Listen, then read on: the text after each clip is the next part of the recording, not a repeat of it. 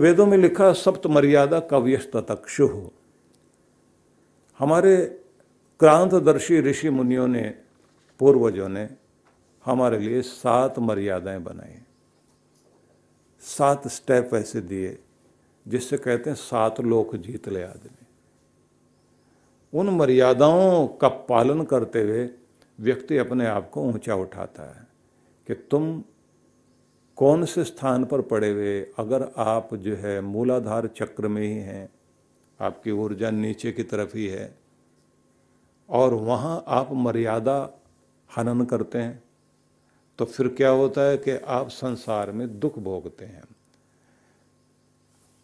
इसका मतलब क्या हुआ? मूलाधार चक्र में इच्छाओं का एक बहुत बड़ा समुद्र है, और वो कैसा समुद्र है कि जिससे और इच्छाओं से इच्छा, क्योंकि पृथ्वी तत्व माना जाता है मूलाधार को तो धरती से उग रहा है कुछ ना कुछ।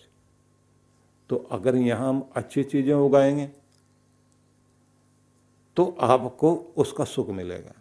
नहीं कुछ उगाना चाहते तो कुछ अपने आप उगने लग जाएगा।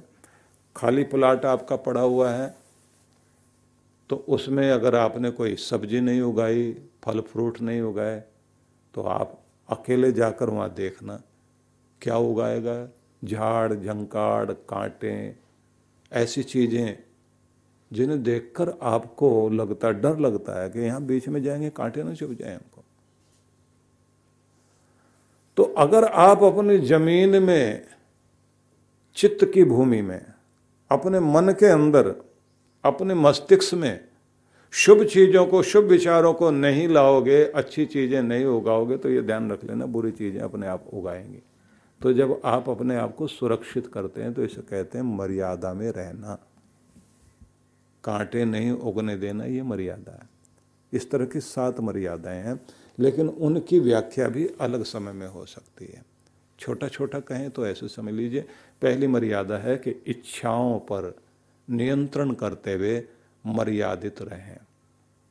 दूसरी चीज़ है, रचनात्मक चीज़ों में अपनी शक्ति लगाएँ, लेकिन गलत चीज़ों की रचना न करें, और इसमें माना जाता है, व्यक्ति के अंदर जो काम ऊर्जा होती है, उसका उपयोग अगर आप शुभ रचना में कर रहे हैं, अच्छी चीज़ें बनाने में लगा रहे हैं तो ये ध्यान रखना कि फिर ये ऊर्जा आपके लिए सुखदायी है। यहाँ भी मर्यादा।